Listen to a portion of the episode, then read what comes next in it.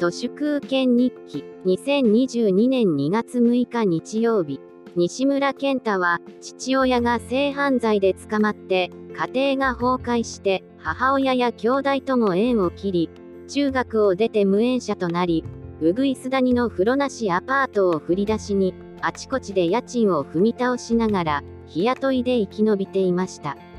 西村賢太とパッと見が似ている中上健二は、実は新宮の親からかなり仕送りをもらってたらしいので、西村賢太の方が圧倒的に無頼だったと思います。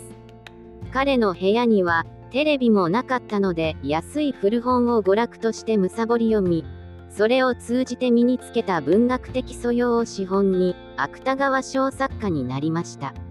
その彼が先日赤羽からタクシーに乗車して気絶して、そのまま帰らぬ人となりました。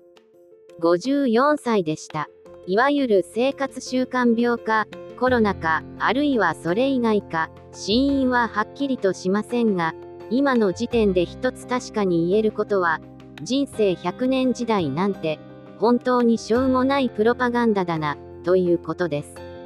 ひゃくねん生きるかもしれないのは、今生まれつつある次の世代の人類であって、今の中高年はほぼほぼひゃくねんなんて生きられません。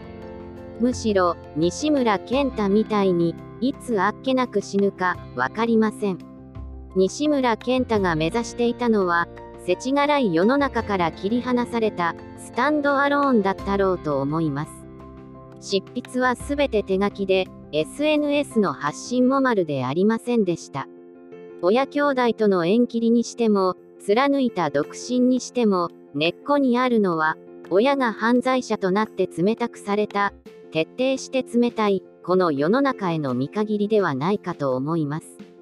私も西村賢太からエタノール、砂糖、油、塩の過剰摂取を除いた余計な人を寄せ付けない彼のライフスタイルを真似できたらいいなと思っています。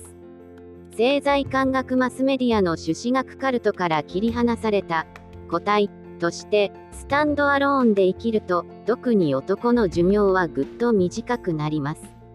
北海道で完全な野良猫が冬を越せないのと同じです。曽根崎ジョーカーのように社会からつまはじきされると、エタノールを飲みすぎたりアモクに走ったりしがちです。逆に言えば、男性とは社会関係資本を利用して生き延びる動物と言えます。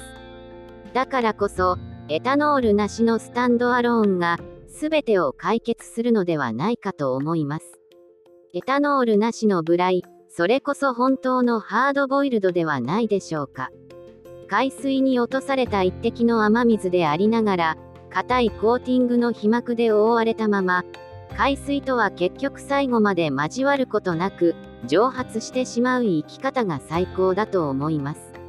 西村賢太もエタノールさえ破滅的に飲まなければ、あとじゅうねんは書いていられたのではないかと思いますが、彼の作品をほとんど文芸誌で読んできた私は、彼を偲んでまた作品を読み返そうと思います。